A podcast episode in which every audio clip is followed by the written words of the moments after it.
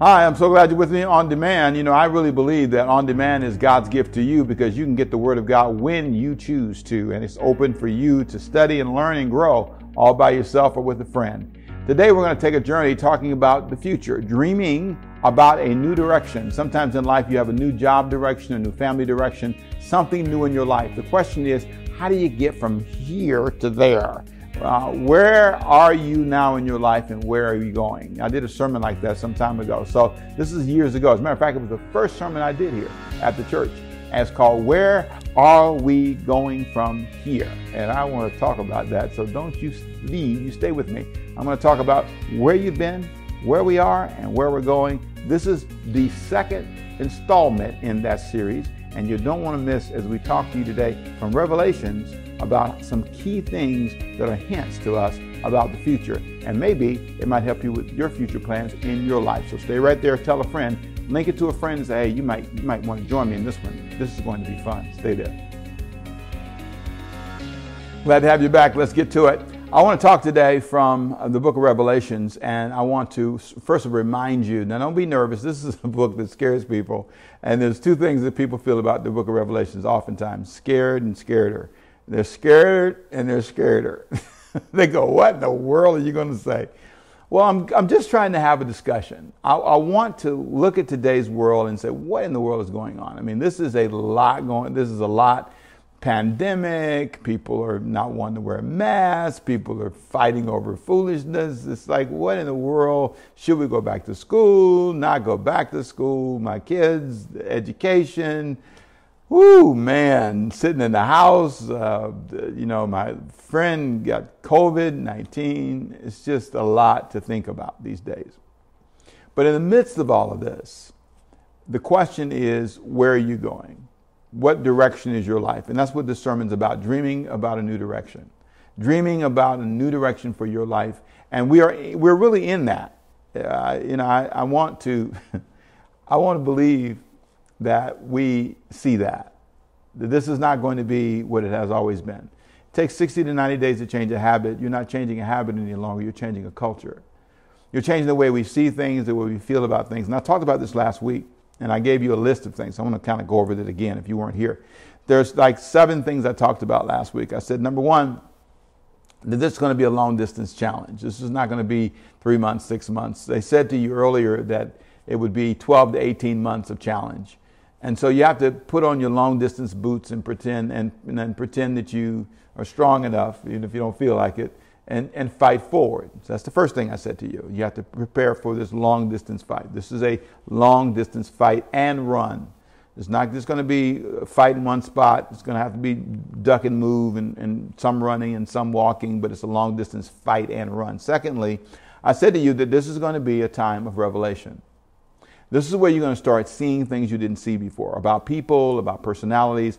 Uh, the question is are you flexible, teachable, and reachable? Those things.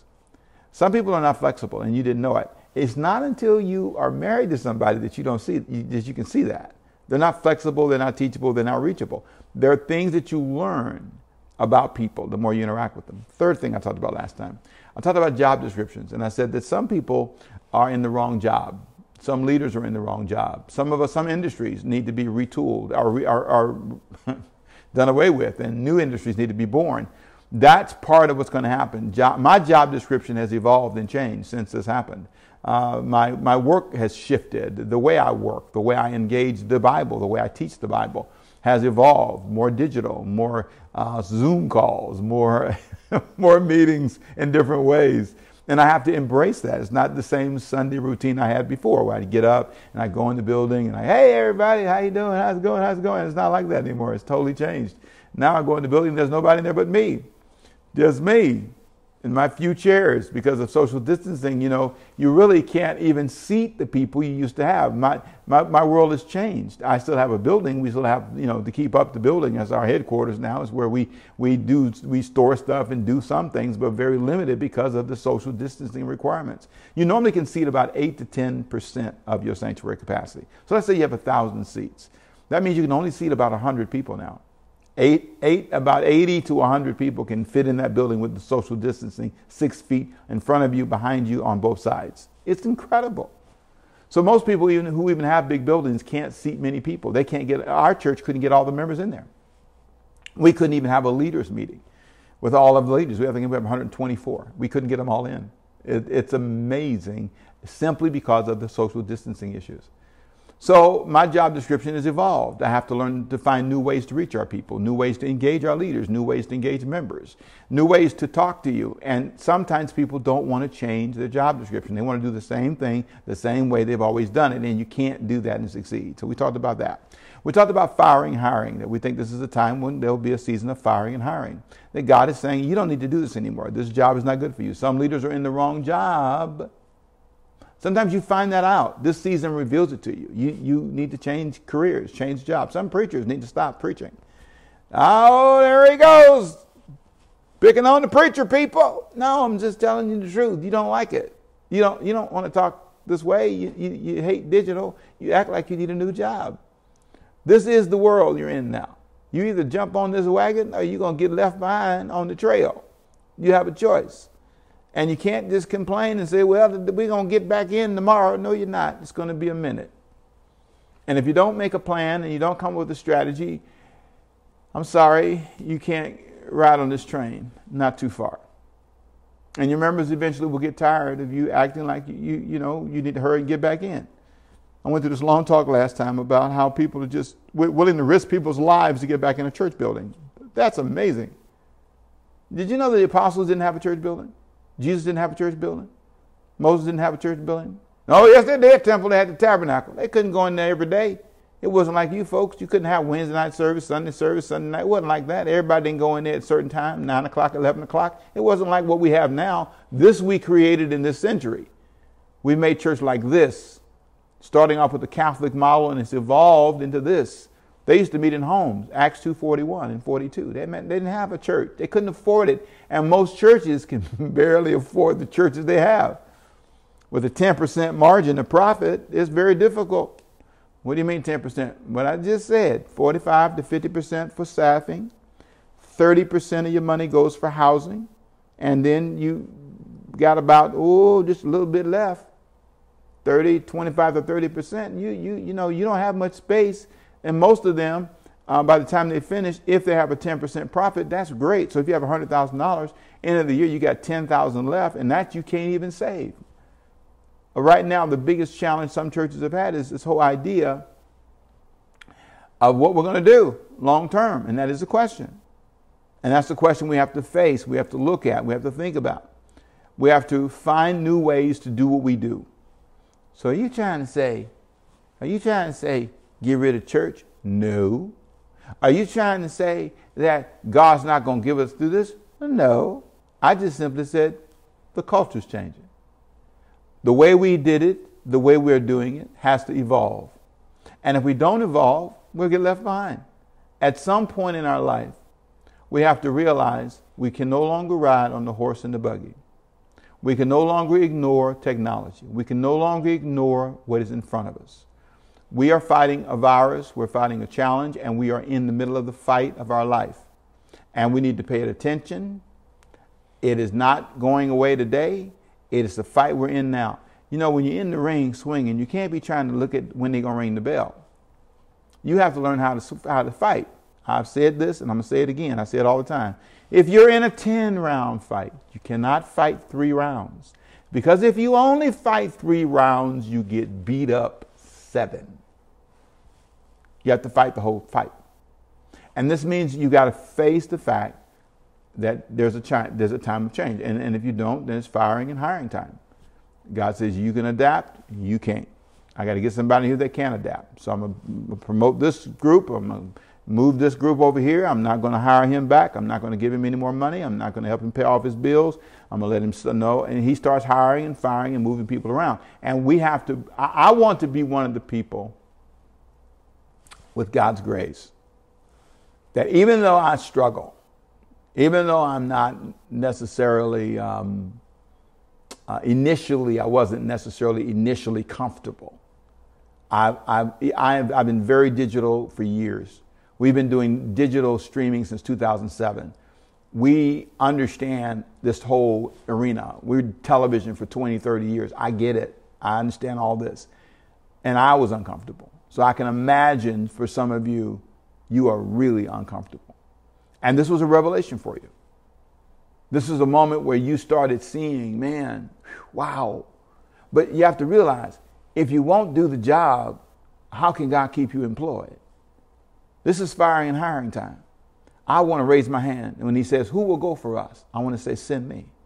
I want to say, if it means I've got to be digital, if it means I have to upgrade my church and change the way we do ministry, if it means I have to reach people outside the building, then I'll go outside the building. If it means I have to grow a different way, communicate a different way, I don't have everybody yelling at me when I'm preaching. Come on now, say it now. Talk to me. Amen. You know, they're not in here. It's me and you. Me and you together. And I have to embrace that and believe that's okay. And I can't get frustrated and angry. And then here's what you ought to do. You ready? You ought to act like you need a job because he's firing and hiring now. You ought to look like you're trying. You ought to make sure you improve your skills. You ought to try to say, Lord, help me do this. And if you don't know how to do it, ask somebody to help you do it. Be proud. Don't be so proud you can't humble down and say, I need some help. Even ask your members.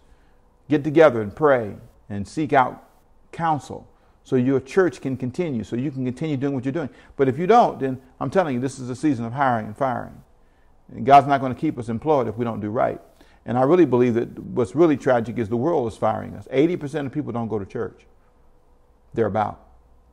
Now, I want you to think about that. A Hathaway report talked about that. 80, percent So, right now, they can't go at all, hardly, very few. And the ones who do have churches are having, you know, few people, 20, 30, 50, 100, very few people in the building. And so there, there's a, a whole paradigm shift. And you've got to decide whether you're going to adjust or not. And that's something only you can do. So we talked about that, firing and hiring. We talked about greed last time. We said that this is a season where God's revealing greed, where money is more important than people and their security and safety. And I'm not going to go over that. I talked about that quite a bit last time. Then we talked about cultural change, which I just talked about. It's a revelation of cultural change. People, people are changing their culture. Season, this, this season is not going to be the same. It's, it's, it's already begun, and you have to embrace it. Then we talked about new models. Now, that's a word I'll come back to in the coming months. I'll talk about the importance of a new model. There are times when you did things a certain way, and then you have to change and evolve. And new models are important because sometimes the way you did it is the old way. Now you need a new way. We'll talk about that later. But let me take you to Revelations if I can. First, start. I'm going to first start though with a verse in 1 Peter. Then I'll take you to Revelation. 1 Peter chapter 4, verse 17 says this. Now this is a good launching verse to get us get our minds in the right place. Here we go. For the time has come for the judgment to begin at the house of God. And if it begins with us first, what will the end of those who do not obey the gospel of God? Now, if the righteous scarcely are saved, where will ungodly and the sinner appear? Now, I always like this verse because it says, I'm starting with you. It's kind of like if your parent comes home and the house is a mess and everything's all wrecked up and, and you left the oldest one in charge. You got three of your children in the house and seven guests. You don't want to talk to the guests. You want to talk to your children. Judgment begins with my children. Okay, uh, you three that belong to me, come here. What happened to my house? I need you to talk to me right now. See, that's what we're talking about. A moment where God says, okay, I left you guys here to be a light to the world. I left you here to be salt and light. That's your job. That's what I told you. Go into all the world and preach the gospel, not your political viewpoints, not your religious convictions. I told you to preach about me. I didn't tell you to pick sides. So let's come here, you three. come here, all of you, Baptist, Catholic, evangelical. Come here, let's talk. Judgment begins at the house of God. Catholics, come here, let's talk. And so imagine that that's what's happening. This is a moment where God is saying, Can we talk? And the question is, Have you gotten off? Now, if you would allow me a, a luxury, I would like to not read the verses to you. I want to just tell you where they are okay? Because the, the reading it would be pretty extensive if I tried to read these verses. And one of the things I've learned about teaching Revelations is people go to sleep on you real quick. So let me just put the verses up, summarize a big point in the verse, and you can read it on your own. Revelation chapter 2, verse 4 through 5. Okay, I want you to look that up on your own, read it. Here's what it basically says Some have abandoned their first love. That's what he asked them in Ephesus. So let me set the stage. John the Revelator, he says, All right, guys, we need to talk. Something's gone wrong. And he says, Let me tell you God's concern that maybe some of you have lost your first love. You don't love God the way you used to. Things have changed. I'm wondering if we love God as much as we love our political views, or we love our political candidates, or we love our personal convictions. Our love for God is the, is the thing that I'm concerned about. And in the name of loving God, we're making these issues more important than Him and people. That's the first question. Second question Revelation chapter 2, verse 8 through 10 talks to a church called Smyrna. And these were different churches, by the way. The church of Ephesus was first, the second church is the church of Smyrna. And here's what he said to them There will be a season of challenge ahead. And he warned them of that. And he said, Because the way the world is going, I want you to be prepared for that. And I just, when I look at that, I think God saw it coming and he told them, Smyrna, get ready. You got, you got persecution coming. You got some challenges coming. And it's not something that Smyrna wanted to hear, but I, I believe that's still true for us today. Some of the decisions that religious people are making today, you're convincing people, we're convincing people that we care more about some of our principles than we do about people. We care more about certain ideas than we do about people. And so I wonder if that's not gotten lost in our thinking. Thirdly, Revelation chapter 2, verse 14 through 26 talks to the church of Pergamum. And here he says that, you know, there, there are two false teachings that are rampant. There are people in your group that are telling lies on me, communicating as if it's God and it's not God. And he was concerned about that, the teaching, the way that the way we're using the Bible to justify things, the way we're using Scripture. And then number four, Revelation chapter two, verse twenty through twenty-three, he talks to the church of Thyatira. And here he says something that's really simple. He says there's a lot of sexual immorality. you guys sleep with everybody. That's what he said. You know what surprises me? I, I, I, I, find myself a little bit kind of like uh, a little bit taken back uh, at how casual we are about our sex lives. We just don't have any boundaries anymore about any of that. It's just amazing to me. Amazing to me. Well, Pastor Rick, you know, sometimes you just got to do what you got to do. Yeah, there you go. Yeah, there you go. I hear you. I hear you. But I wonder if that's not part of the narrative. Sometimes when you see judgment, when you see bad things happening in the world, you wonder if there's not a list of things going wrong because we are abandoning our first love, because we, we, are, we are somehow becoming open to any kind of teaching, and because we are now more immoral than we were. We're, we're, no longer faithful in our marriages. We're no longer faithful to each other. We're no longer faithful to God. We sleep with whoever we want. We do what we want. And I'm not, listen, you don't have to get mad with me. I'm just simply saying, I, I wonder if a family ends up in certain circumstances, if a culture, if a world, the Bible says that sin is a reproach to any people. It brings reproach and shame to any people. Doesn't matter who it is. And I don't know whether we. we don't think it applies to us, but he says to the church of Revelation, and the churches, I'm sorry, the churches here in Revelations, he says, no, it does matter. Just a suspicion, something to look at, think about. Then look at number uh, five on your list here. In Revelation chapter 3, verse 1 through 2, they seem to be, um, I guess he'd say, vibrant and alive, but really dead up close. They seem to be vibrant and alive, but dead up close. This is the church of Sardis. He says, You guys really look like you're excited for God. You look really, really on fire, but up close, you're dead. There's not much life, there's not much vitality in you at all. You just look strong. So, are you that kind of person? Are we, that, are we becoming that way? That up close, we're like that fig tree. From afar, we look good, but up close, we're not what we appear to be. We don't look like our picture, right? We don't look like a friend of mine said that years, a few weeks ago. We, we just look like we're together, but man, it's not the same. And in this pandemic and during this crisis, it, it, reveals, you know, you care more about your money and your building than you do about people. You care more about, what are you caring about? Pause for a second, pause the train, pause, pause, pause, pause, pause. Boy, can I jump into the deep water, say something? I'm going to jump in and jump out real quick. You know, there's this big talk about school, getting back in school. And what do you think about that, Pastor Rick? What do you think about that? I want kids to be educated. I do, man. I want I want kids to learn. I you know I've got a grandbaby coming up in school now, and she's you know in kindergarten. I want I want her to be able to go and hang with friends. I do, but I want her to live too. I want her to live more than anything.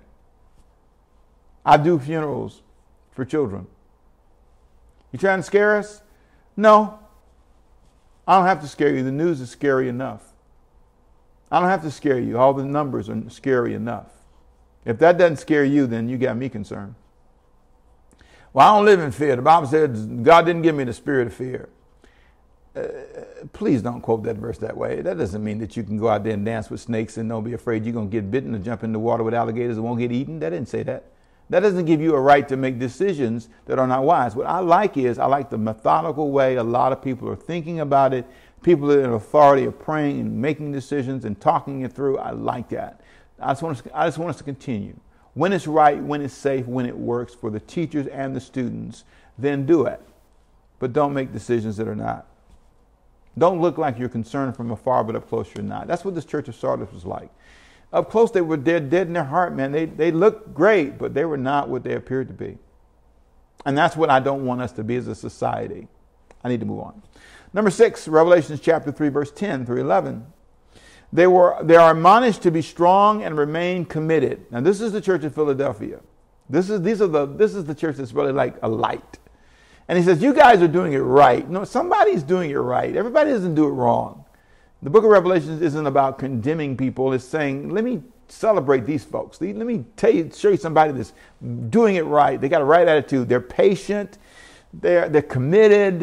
And he says, Yeah, that's what we want to be. Revelation chapter 3, verse 10 through 11. I love that.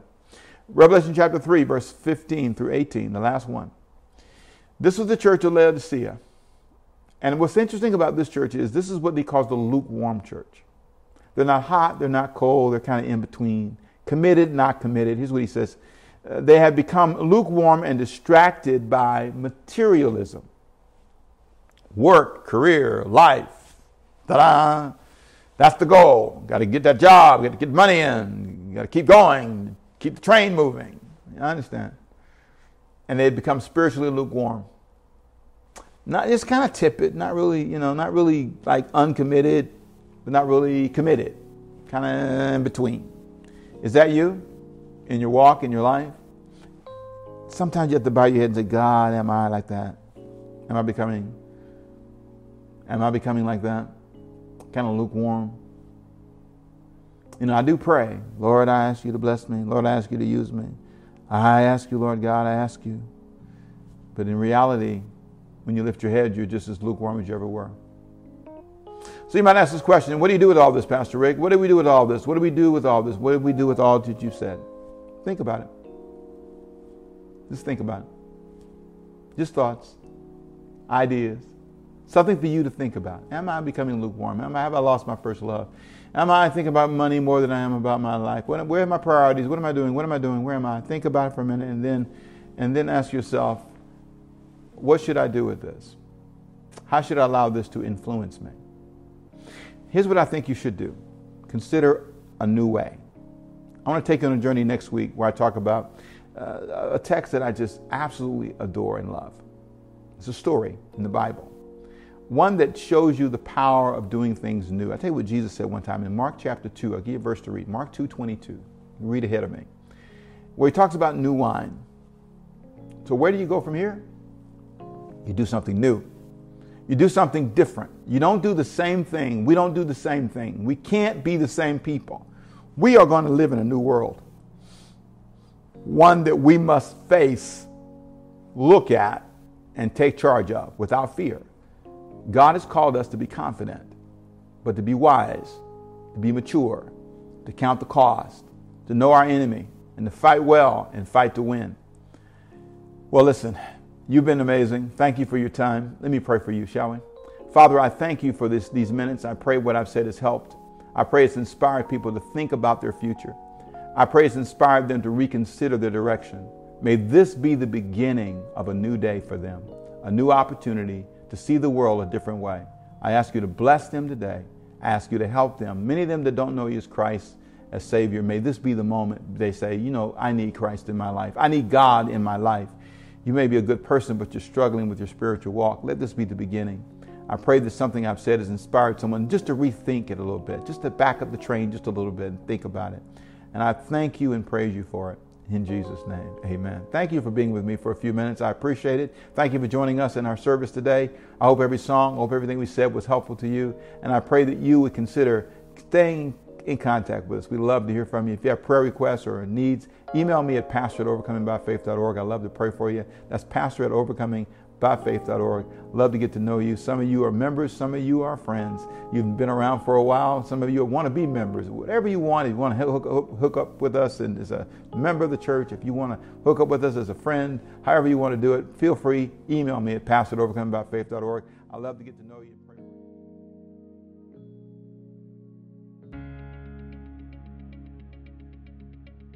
Well, I pray you're blessed by the sermon today, and I pray that it helped you think about yourself. You know, judgment must begin at the house of God in 1 Peter chapter 4. It's a great verse. And it really does make me think about my walk with God. And as a believer, I need to make sure that I understand that I'm the first in line for judgment. The first person that God looks at and says, Come on, Temple, you know better. You know how to take a moment and look at your life and see have you been slipping. All of us can slip and slide. It's very easy. It's very easy to lose your first love. It's very easy to get become a person who's lukewarm. It's very easy to become a person who allows doctrines into your life, teachings into your life that are inconsistent with your own values. And so the whole list of things we talked about today was just a brief reminder that maybe these are some reasons why we need to take a step back. Whenever you have traumatic experiences like we're having today, whenever you're having massive death and massive challenge in society and massive strife and fighting, it's time to take a, a, moment to think about myself. Not, not my neighbor, not my friend, not, not the Democrats or the Republicans or somebody on the other side of the aisle, but me. Am I losing myself? Have I gotten to the place that I've lost my first love?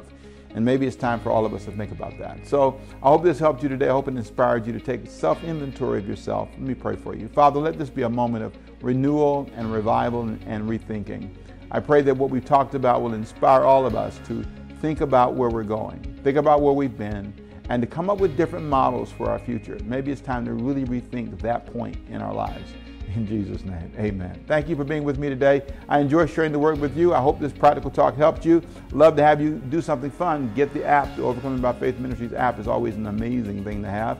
And you can see sermons, you can see all this good stuff as often as you like. Go to the website. It's also available there on the website. But if you want to get the app, it's just really cool to have in your hand.